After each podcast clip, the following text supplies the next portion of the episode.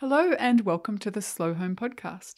My name is Brooke McAlary. My name is Ben McAlary. Welcome to the second episode of our brand new season where you talk to the delightfully wonderful, and for those that watch Gardening Australia, they'll be familiar with this person, Hannah Maloney.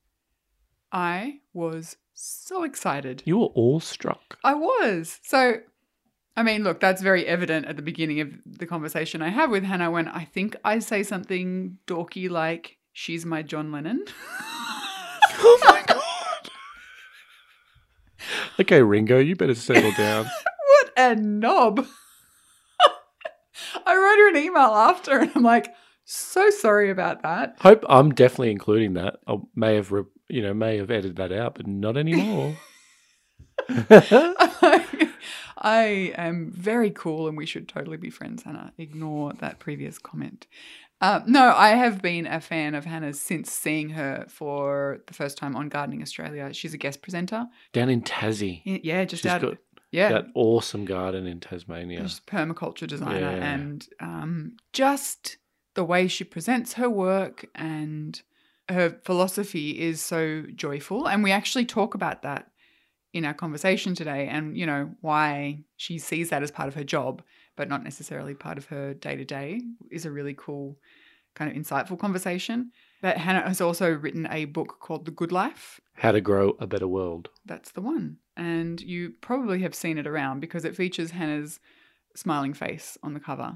She's a magnetic personality, is the way that I would nice way describe to her. describe her. Yeah. Yeah. So we have a really juicy conversation actually about, you know, permaculture, yes, but more so how we can use, and I really appreciated this, our values, Mm. uncovering our personal values and using them to drive change in our own living circumstances, whatever they are. Because not everyone can live on a permaculture property, you know, outside of Hobart. Not everyone can live in the country like we do. Not everyone wants to. Mm. You know, so we talk a lot about how using your values to align your behaviors where you find yourself is the most powerful act of change um, that we can each make, particularly if you're someone who cares, you know, Yeah. someone who who gives a shit. And Hannah obviously is, uh, which also brings us to talk about burnout. You know, and when you're someone who cares, as I can attest to, it takes a toll. So, you know, what does care look like? What does regeneration of the self, of, you know, your heart look like? Part of that conversation actually dovetails into our conversation, mine and yours, com- conversation about health and Yeah. physical activity. Mhm. It's not something that we talk about much in the space of slow living Slow and intentional living. living, It's yeah. like people are always talking about mental health, which of course is so, so important. Physical movement gets brought into it. It's like yoga or, So true. you know, spending time out bushwalking, that kind of stuff. But yeah. lifting weights, going to the gym, that's not the sort of thing that, that gets spoken about. And I think Mm. it's really, like, it's an important perspective Mm. to add to the conversation. Yeah, I think so too. You got off this conversation, you said something really interesting that Hannah is an activist, but got but burnt out and gave too much or something. I can't exactly remember what you said, but it was a really interesting takeout from this conversation. I can't remember exactly what I said either, but that was a that's a big part of you know the discussion that she and I Hmm. have is like where do you go when you've given too much? Yeah. And, you know, it's not about getting, but it's about refueling and recalibrating and uh, you know, what does that look like? So we talk about rest, we talk about healing, Nice. um, and again regeneration. Themes back to, to care. Yeah. Now, care is available on the website for personalized copies, as is Slow and Destination Simple. I know you mentioned it last week that people can come and purchase those. There is a cut-off date if you'd like it for Christmas, though. Yes, there is. So uh, that is the 24th of November if you live outside of Australia, and the 8th of December, I think, um, if you're in Australia. And that's, yeah, for signed, personalized copies for yourself or for a gift. Uh, and also, we are sneaking towards the release date for the audiobook of Care, which comes out on the 1st of December. Is that unit like across the world, across the universe? No, it's No. not. It's Okay. uh, Australia, New Zealand. Yep. I'm so I know that you can anywhere in the world order a copy of Care, like the print copy of Care via Book Depository. Hmm. I'm not sure if they will Yeah. also source the audiobook. I don't know how that works. So, Different time, different conversation to yes. have. But if you are able and if you would like to, you can absolutely pre order the audiobook of Care now. But in the meantime, I would definitely recommend that you check out Hannah's um, profiles, I guess, online. Her website is goodlifepermaculture.com, and she has a blog there which is full of really, really helpful information about um, not only permaculture but intentional living.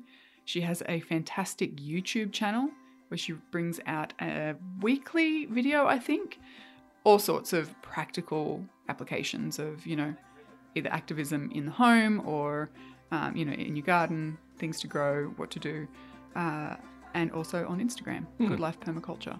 So I will obviously include all of those links in the show notes and And I watch really- Gardening Australia as well. definitely watch Gardening Australia just because it's so relaxing. Yeah, it is. Yeah, it's like the Australian gardening version of Great British Bake Off. Not obviously in terms of content, but in terms of how I feel after it. Hannah is the Noel Fielding of uh, Great British Bake Off. See, that's why I love her. Yeah. Enjoy the conversation. Well, Hannah, Hannah, Hannah, Hannah. Hello. Hello. How are you? Oh, it's good to be talking to you, Brooke. Yeah. Oh, it's wonderful to be talking to you. I just have to say, just for like a second, I am absolutely thrilled to talk to you because I watch you on Gardening Australia. Oh. Um, and you're a little bit like um like my John Lennon or something. Whoa. no pressure. no, none, none whatsoever. Um, I don't know. I just I really admire the way that you present, you know, the way you live, but also the way you present yourself. And um, you have such joy in the heart of everything that you do.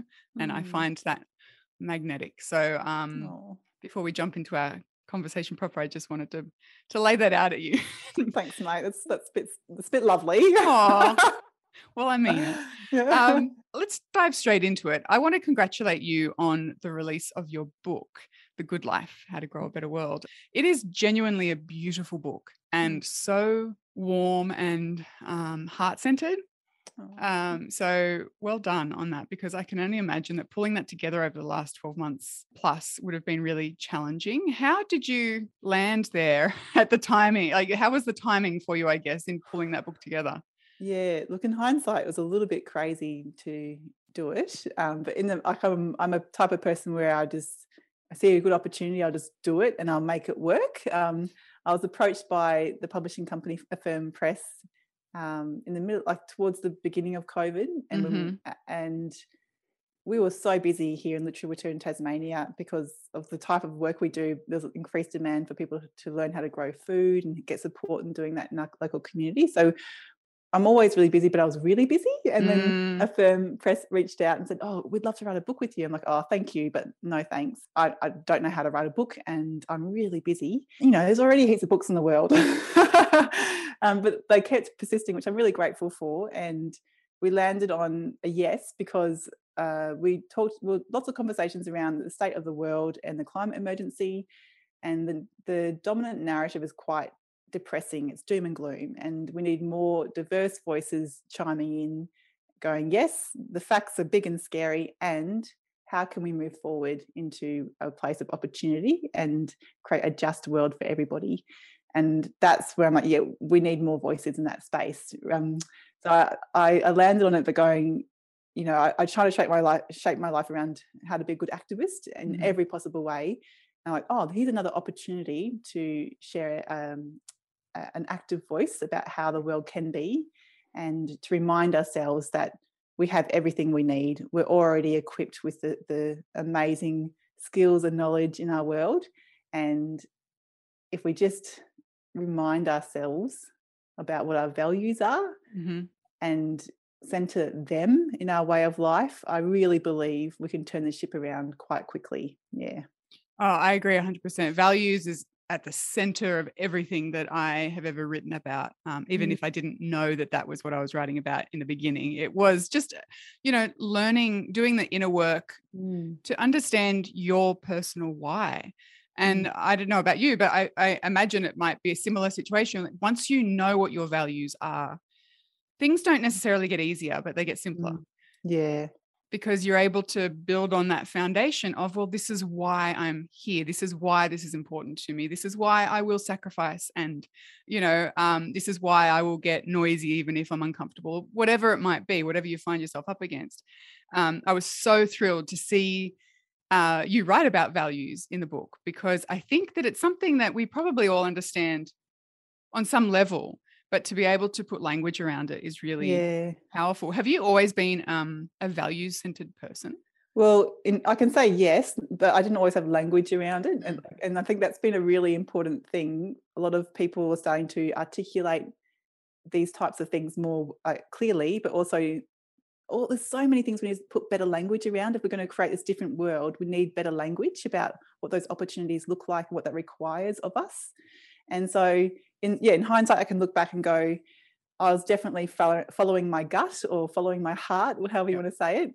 Um, and and then as I you know have become more widely read and done a lot more thinking and taken more time to for deep reflection, I've just gone okay. Let's let's think about this properly and how do we want to communicate this so that I can express the importance of it. I really think it's really important, regardless of where you are in the world and what kind of life you're living. Everyone can connect with their values. And I write about in the book how that can be at the working at a checkout in a big supermarket or in a hospital bed or in a busy school environment, busy family environment, whatever it might be. Values are for everyone. They're for any anywhere, anytime. And I think it's mm. a really empowering thing to grab onto. I, I just think when people say, "Oh, what's the one thing you want people to do from your book?" I'm like, articulate your values. And the other two things I want them to do is vote for climate safe policies and move your money out of fossil fuel based funds. That's good. That's accessible. That's what I love about it. Like everything is accessible, right? Yeah. It's something that we can all um, recognize within our scope of, of capacity, regardless. Uh, yeah. But I think, particularly, as you say, the language around values and making it something that is applicable to all of us really removes the idea of what like an activist should look like or know. you know and i think that that is that's something that really holds a lot of us back at some points in our lives that you know i don't have the capacity i don't have the money i don't have the time i don't have Mm. the energy whatever to make a difference what you've done is strip it way back and you're Mm. like everything you do can make a difference everything. And I really been reclaiming that word activist because in our culture it's it's a dirty word. Yep. And it's for people who are, you know, often younger, they don't shower enough and they, they need to get a job. right the- exactly It's a stereotypical image that media will paint for us and politicians as well. And I think I think actually no, activism just means that you really care. Yeah. And that can manifest in so many different ways. It might be frontline activism where you might be locking on or climbing a tree, but it might be that you become a, a politician or you a really mindful citizen of the world and, and just are mindful about how you vote and mm-hmm. communicate with the people around you. It might be that you're an active community change maker, organizing people to do things in your local community. Like there's literally something for everyone. And I think the more that we reclaim activists as a positive language and, and explore what that means for you in your context, I think it's um, a great enabler for how do we can move forward in these weird Mm. times. Yeah. well i mean the root of the word is act like to do. Yeah. that's It's, it it's a beautiful word. It word. is. it is it's a beautiful Yeah. world too but it's Yeah, a beautiful word yeah. so i think going back to what you what you mentioned at the the beginning of our conversation about being super busy when covid kind of struck i'm curious as someone in your role as a permaculture designer and educator how have you seen our attitudes our um, relationships you know the way we view ourselves as part of community Mm. change over the last couple of years Ooh, I think that's such a good question. And I, um, with COVID, it was such a sudden returning to Mm. local community, like a very sudden returning. And that's why we were we were really busy with our, you know, our day job, as I call it, which is lots of permaculture design and workshops, but also really busy just doing voluntary work to support people to go, okay, here's free resources, here's a good workshop, um, do this, don't do that, you know, setting up little food share stands in our neighborhood and really busy. And it's it's something that people go, oh, are you disappointed that that started to um, wane, Hannah, quite Mm. quickly? And, and I'm, I'm, you know, my short answer is no. It's it's human nature to seek out the easy way of life. And uh, that's not a bad thing. It's a it's a human nature thing. And if you look across the world in times of crises in modern history and, and before that, you'll see people come together in times of crises really suddenly and quickly, stay for as long as it serves the need, and then they'll dissipate into easier ways of life. And that's not to say that coming together can't be easy, but it is it requires huge behavior change, huge mm. change. And I think when the pressure is off, people will gravitate to what is more comfortable to them. Coming together isn't always comfortable. Right.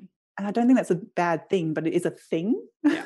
so um and there is a often we paint a utopian vision of the the world where we're all living in community, we're all together, everyone's working together all the time and we share everything. That's actually super hard for a lot of people. Yeah. well, I mean, I think particularly the way that we have spent the last 20 years or so living, you know, we become increasingly siloed in our communities, in our yeah. homes. You know, technology has in some ways contributed to that, but also in other ways, it has broken down barriers. You mm. know, I would never be able to have spoken to you if it wasn't for tech. Mm. Uh, so you know it's it's not necessarily a negative thing but i do think that there is a huge level of discomfort in that that large sense of community for people because it speaks to our vulnerabilities i think yeah oh absolutely and i think with extended crisis, I think that behavior change would normalize. People would grow up in that culture, and it would become a, the way of life. Yep. And right now, we are very much, you know, living in our silos, and that's that's a thing. That's what's happening, and that's not a. But I think when we have the option to return to what our normal is, of course, we would go back to what our normal is, mm. um, because that's what feels safe to a lot of people. And so I don't think it's a bad thing that people return to normal life uh, I do think it's incredible how quickly we can come together when we need yeah. to. I have huge, that gives me huge hope and a lot of, it's like a sanctuary thought for me. I'm like, yeah, when, when we need to, we're going to come back together. I yeah. really love that. And I know how quick things can happen. I know we can establish really good local food systems really quickly because we've got the skill sets. We've got, you know, I can, I know the empty paddocks I would dig up if I had to. And like there's all these things that I know in my local valley and region and, and broadly in Lutruwita and Tasmania, I know we, we can come together. Yeah. I think that's having those relationships in place and those conversations in place is what's really important. I'm not so desperate to have all the things in place. Mm. Yeah. Yeah. Okay. That's it. That's what I mean. What I carry, and I think I love that phrase that you just used. That sanctuary thought. You yeah. know, somewhere to retreat if things feel really hard. There's that seed. There's that like. There's mm. always that sense of hope in this. You know, this mm. sanctuary thought. I love that. I've, ne- I've not heard that phrase before. I, so. I had never said it before. you're very profound. So profound. I, I, just really like it. You know, it immediately felt like welcoming. Um, you know, but I, I also like to think about the fact that while yes, we may kind of retreat back to our versions of normal, I do think that the last two years has planted seeds in all of us in how quickly we did come together in all of those acts of kindness that we saw that we still see mm. um, you know in those moments of community or sharing or connection that have come during the last two years like they may not have an immediate massive effect on us but mm. they they plant themselves down deep and i think it it fundamentally mm. can mm. change the way we view ourselves in the world and in our community mm. which i think is that's something i hold on to yeah i really agree and it, it feels hard for, for me most days people yeah. uh, make a, a, a really kind assumption about me that i'm always happy and i'm always just spouting joy. Sorry. it's, it's, a really, it's, it's, I'm like, wow, great. My job, I'm doing my job well is how I, I'm like, great. And, but I feel all the highs and all the lows. And, and as someone who watches the news quite closely, I try not to too much. I really, you know, it's a really bloody hard yeah. thing that's going down right now and and you can't skirt around that but you can choose how you respond to that um, so that's why i really do focus and and that's why about in the book i really uh, write about we've got to focus on our inner work if we're going to get through this i think the more whole we are as our own selves um, the better we can be in turning up to yep. this world I tried to, I, I, inherited a lot of skepticism around that kind of concept of inner work. Like, what is that? But I, I, uh, you can't, I, I just, for me personally, I'm like, actually, there's no other way. You just have to do the work. And that can be lots of different things for different people. Because if we actually want to be the most impactful we can be, that you have to, you have to go through that hard, you know, quagmire of stuff that you've mm-hmm. inherited or you've you know you've built up over your life yeah and it's just like unlearning and you know yeah. developing the the awareness and the language around the things that we have either been given generationally or that we have absorbed from society you know in general and kind of questioning things you really do need to become um, well i've found that i need to become someone who questions things and who's like mm-hmm. okay well this is an assumption that i've carried with me for the last 30 odd years so why what can i you know mm. why and wh- who is it serving so i think that that inner work and uh, i write about it in terms of you know developing a sense of care for ourselves and mm. i think we land in the same place of it's really hard to affect positive change if you are a burnt out husk of a human yeah oh totally oh it's you just you're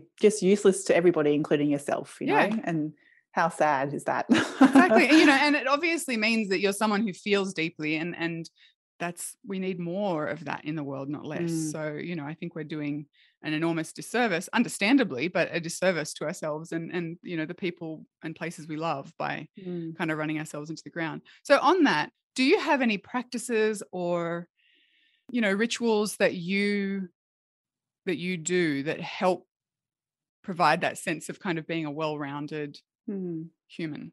Yeah, I've actually developed some this year in particular because uh, I ran myself into the ground last year, and, and no one would know except for my beautiful husband and my daughter and my close friends. But so this year, I really established some good structure around care, self care, and self love, if you like. Mm. And so mm.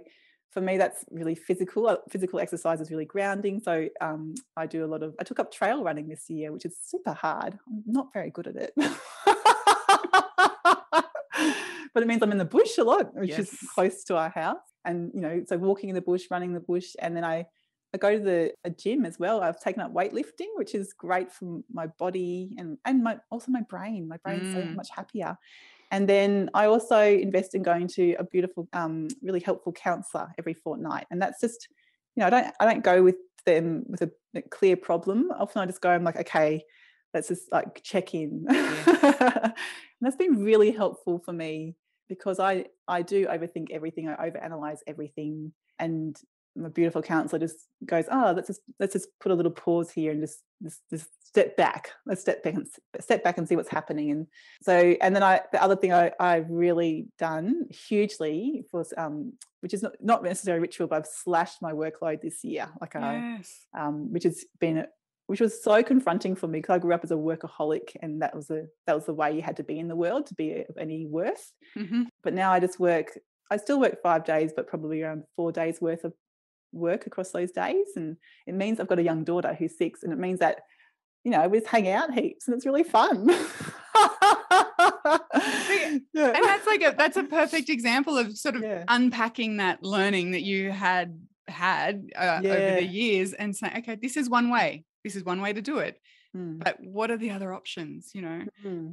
i get the sense forgive me if i'm wrong that like you don't necessarily struggle too much with the idea of being countercultural in the way that you no live not, not anymore like um yeah it it was all I grew up in Brisbane in West End, which is an inner city suburb, which was very alternative in the 80s and 90s And I grew up. And that was it was super normal for me to be in that to be like that and, and a very political household so i understood the politics of the day and why the police weren't that great at that time and i had an understanding. But saying that i got i got i just get get triggered like just smashed at school like for being different and thinking differently yeah, right. I would still get challenged by members of my family a lot for my choices in life because they were even from them quite different and they looked really different in how I wanted to live. So, you know, over the past 25 plus years, it's been a really nice change in our culture broadly, but also within my close family circles as well, where they no longer think I'm weird, no longer think I'm so different that I'm problematic. Right. yeah. Um, because when you live differently, people can can take that as a confronting thing, like, oh, what that must, must you must think I'm doing something wrong Yes. then. Yeah. It's like, oh, not really. I just want to do something different. Yeah. In fact, none of this is about you. It's about me. yeah, it's There's a real defensiveness, isn't there, that sometimes comes through. Um, Yeah. As though, you know, the way that you choose to live, the way you choose to show up in the world is, you know, it's an insult to the way other people choose to live. Yeah. So that's been like now I don't have that in my life anymore, which is great. And which is but that we took for a good decade, 15 years I did. And that, so Mm. it's quite even when I wrote this book, I was like, oh, I hope people don't think I just hope they they didn't think that I was trying to other them, go, I'm right, you're bad, and you're wrong. Yeah. Um, I'm just trying to express um, the conversation of our times and how we it, it can be happening and how we Mm. could move forward. Well, you did that incredibly well. So don't Oh, don't don't be afraid anymore. yeah, I think it, yeah, it's, it's quite a it, having these conversations now are normal, but where they used to be kind of semi scary because we didn't know how it was going to go down. yeah which is why i asked you about your you know your feelings towards being a kind of living counterculturally because i know there's a lot of people who listen to our show who are in a similar headspace in that they want to make an impact um, but the fear is of, of being othered i think is still Mm. very much there for some people do you have any encouragement or Mm. you know words of advice or things that have worked with you in potentially sticky conversations that help to kind of bring down the walls Sure. Look, um, like with people really close to me in my life, where I, where I had those conversations, I quickly learned to stop going, oh, or suggesting that they do things differently. I'm like, no, this is it's for them to choose and for them to decide and for them to come to things in their own time. And then after a while, I actually stopped having or initiating conversations around this way of life. I was like, people can come to me if they want to talk to talk about it, and I'm really happy to respond that was a really good shift. And my thinking was, I'm just going to get on and live the way I want to live. And hopefully, people will be inspired by that or will be curious about that and, and ask questions. And when I did that, that was when I started having more traction in the world Mm. and in my family, um, which we don't live geographically very close anymore, but they could see.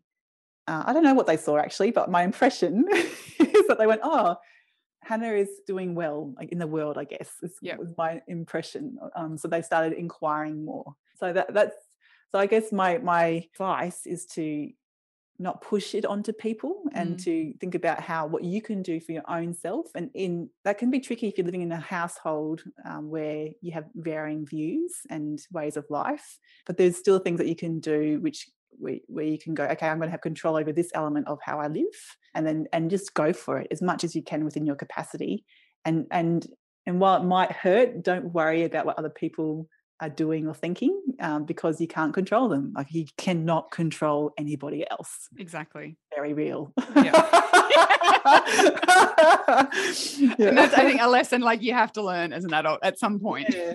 yeah totally. Yeah uh yeah and i found much the same you know i think that just leading by example almost but Mm. not in a way that is leading by example but just you know living in the way that feels right and authentic to you and you know is attached to your values there's something that is inherently interesting and fascinating and um, magnetic in that i think a, a lot of the time uh, and that's the only way i've ever Mm, um, been able to reflect back on and see that change has come from yeah that. It's not been from you know finger pointing or haranguing. And I think there's also a cost to to you as like the person who is um, trying to drive change.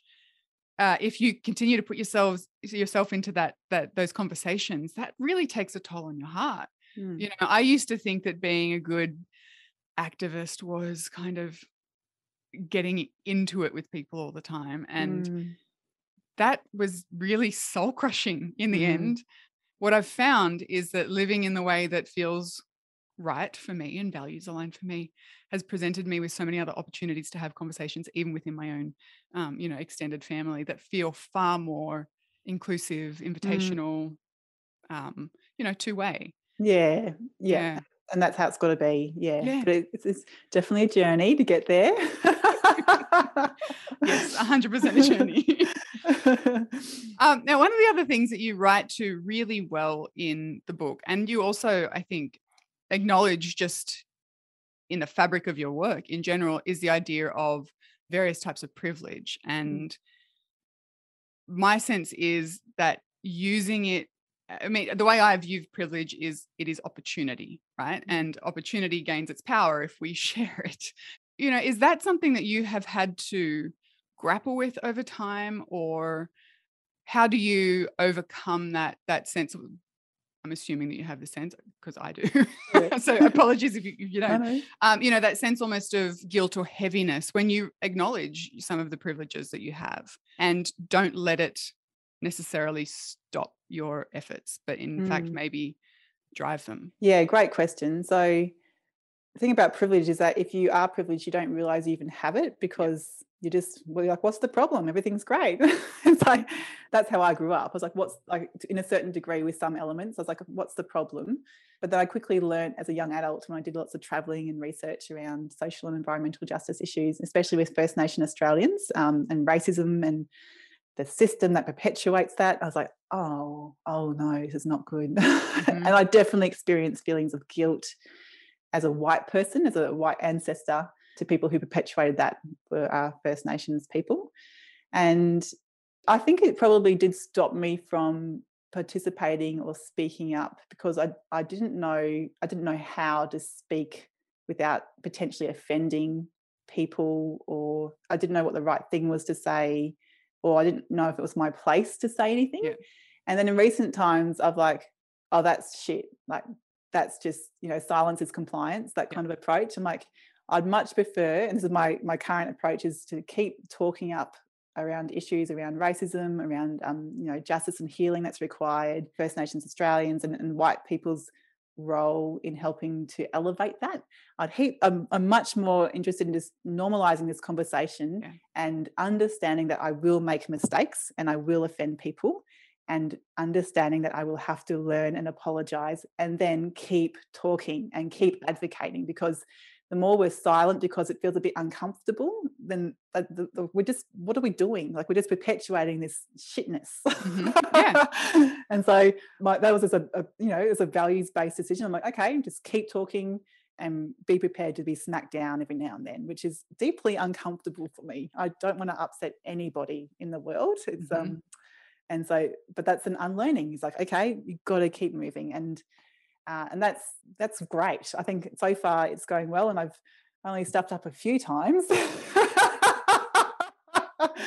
um, but it's just like, well, we what else are we going to do? We have to try to do these things Yeah. if we want to start progressing these conversations. Yeah. Yeah, Ben and I have we we have this we revisit this conversation a lot, but you know the the awkwardness at the center of white people's conversations around First Nations justice in Australia, it it stops things in its tracks. You know, it stops progress. It stops it stops us from from digging in because discomfort is you know the thing that we try desperately to escape Mm. in every you know as you said earlier in the conversation like that's human nature but this is so vital yeah. to the soul of our country and Yeah. healing and moving forward. Yeah. Um, yeah, and I think that doing that inner work, going back a bit in our conversation, is important too because it helps us. I mean, you can do it privately. You don't have to. You don't have to lay it all bare No. on social media either. No. you know, read and reflect and journal and uh, you know, just spend some time listening to to that Mm.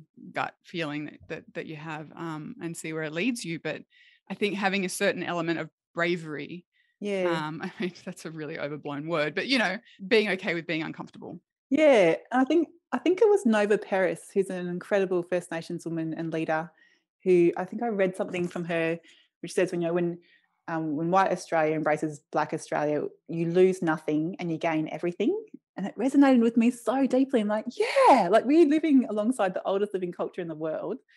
Th- There is so much to celebrate here, and how lucky are we to be in a situation where we could help um, elevate that culture eh, to where it needs to be and to be on you know walk side by side in this path to healing like that's an incredibly exciting opportunity Yes. and I think when we get to that space, it's like, yeah, why wouldn't we want to be here? exactly. Why wouldn't we? You know, there Yeah. is so so much to to learn um, and to Mm. celebrate. Yeah, I think that's that excitement is a wonderful kind of Mm, place to land and to to move forward from. Yeah, Yeah. absolutely. The other thing that I wanted to to talk to you about is your idea of home. You know, I feel like home is very much at the center of your book. Um, in in not necessarily a building or you know a Mm. garden centric way, but the idea of home, the idea of belonging, which is also community, I suppose. Do you have a definition of what home is for you?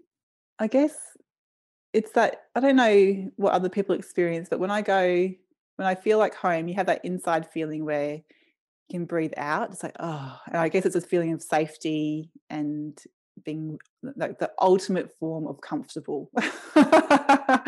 Just like, yeah, I am, I am, I can be completely calm here. And of course, that can be a physical building, a physical space, a garden.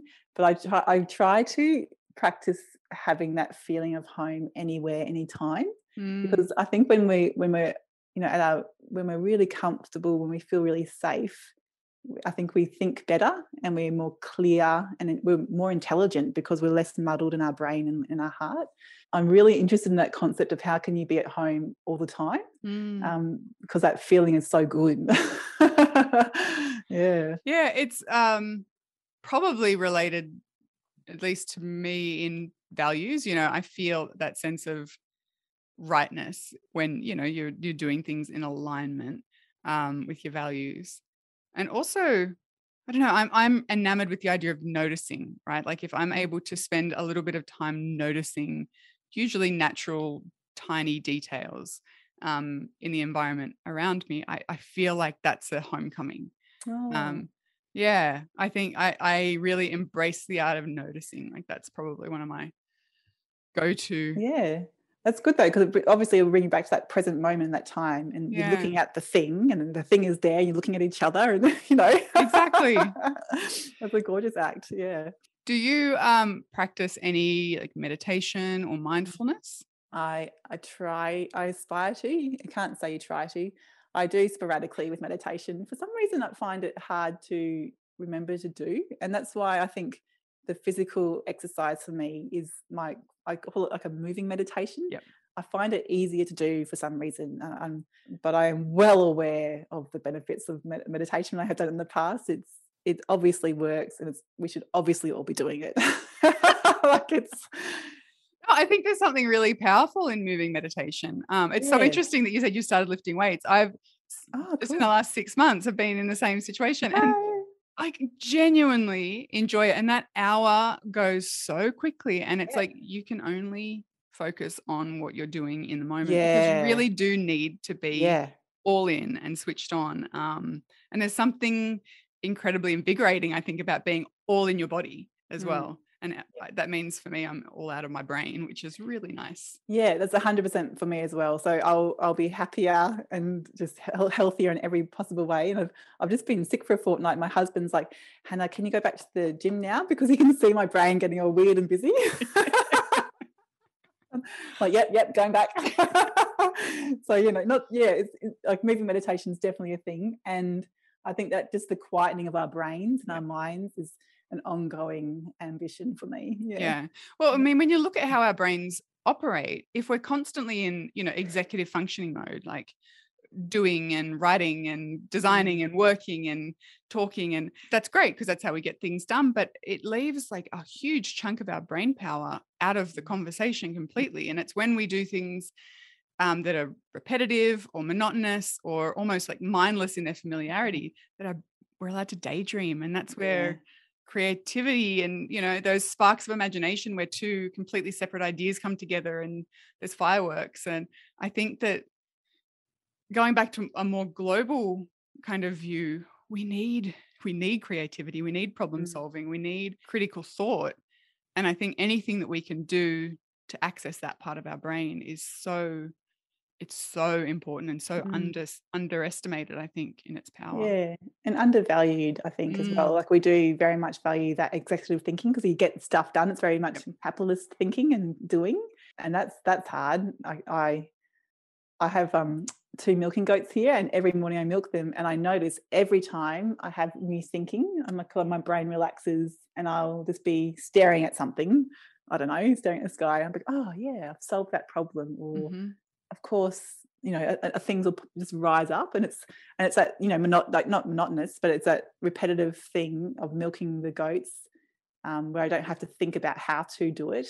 Yeah. where I get where I get a lot of yeah, just relief, I guess, and um, Mm, the more of that, the better. absolutely. yeah.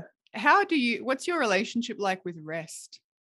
Oh, it's getting better. Like I've um so I I got quite sick last year where I just had chronic migraines and they Mm. just wouldn't go away and it was really bad. And I was I was no one would notice though. I call them quite, they have a name, but you can still drive a car, you can still hold a work meeting. I could still teach a course, you know, I could. I could do everything, but I would I was just really unhealthy. So I, I slashed my workload as, as I mentioned earlier. And my relationship to rest now is really good. like to the point where I'm like, I don't really feel like working some days. I think that's amazing, you know, and talking about it. Like yeah. if ever I, I am if ever I'm in the same situation, I feel kind of ashamed to say, well, Yeah, I just decided to take the day off. but you know, it's another and probably not necessarily entirely accessible to most people, but who aren't self-employed or don't have, you know, flexibility around work hours. But I Mm. still think it's important to recognize that there are other options because, you know, that capitalist um, mentality will be the status quo until we have more conversations about what the other op- options and possibilities Yeah. might be. Absolutely. Yeah. So my my like I still feel a little bit weird. I still feel unsettled by this way of life because I like I'm very much a, grew up as a workaholic. So it's it's, it's going to take some unpacking, but I'm really committed to being healthy. Like I'm like we can't do this work and you can't enjoy this life without um if you're out looking after yourself, you know. And Mm, I've been given quite a good level of health, but I can see it being compromised if I don't look after it. Yeah. yeah. So that's really important.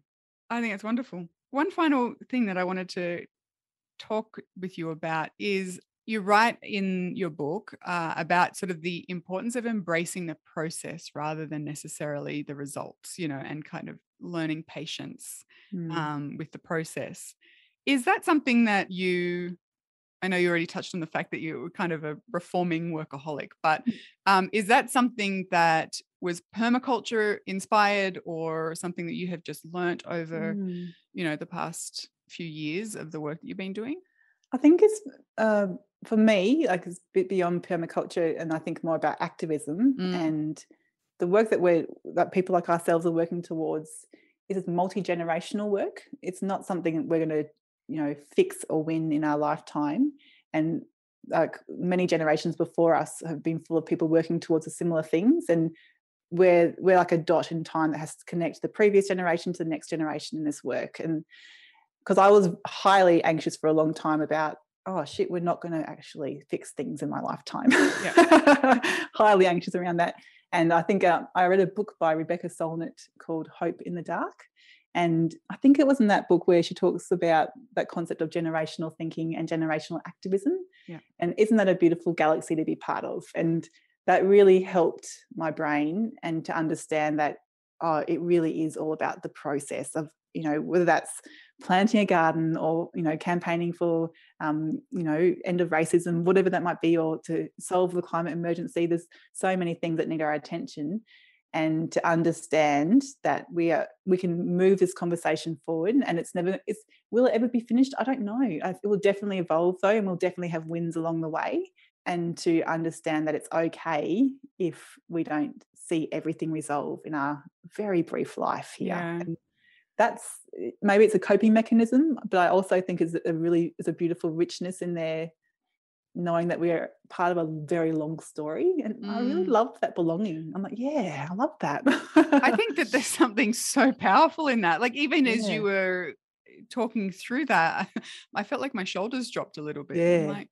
oh, we're part of it. We're part of it, which is wonderful. And that's that in itself gives you energy, I think, to be part of something, but we're not it, you know, so it doesn't all rest solely on us. I mean, Mhm. I think we do as much as we can, absolutely. But yeah, that that idea of the dot to dot generation, like Mm. generational change, is really beautiful. Um, yeah. and speaks to something very tired in me. I think. So I, I can Yeah. yeah, I no, I think that's that's amazing and such a perfect way to to wind up our conversation. As much as I could talk to you for another hour, um, I just want to thank you for your time, but also for the work that you put into the world. It does it makes an enormous difference, and I know sometimes it can feel. You know, writing is a bit of a lonely business, so you can feel like you're putting this stuff out in a vacuum. But um, the waves that you're creating with your work are very powerful. So thank you. Thanks, Brooke, and it's been a real treat to finally get to meet and talk with you. Oh, likewise. Let's do it again sometime. Okay, okay.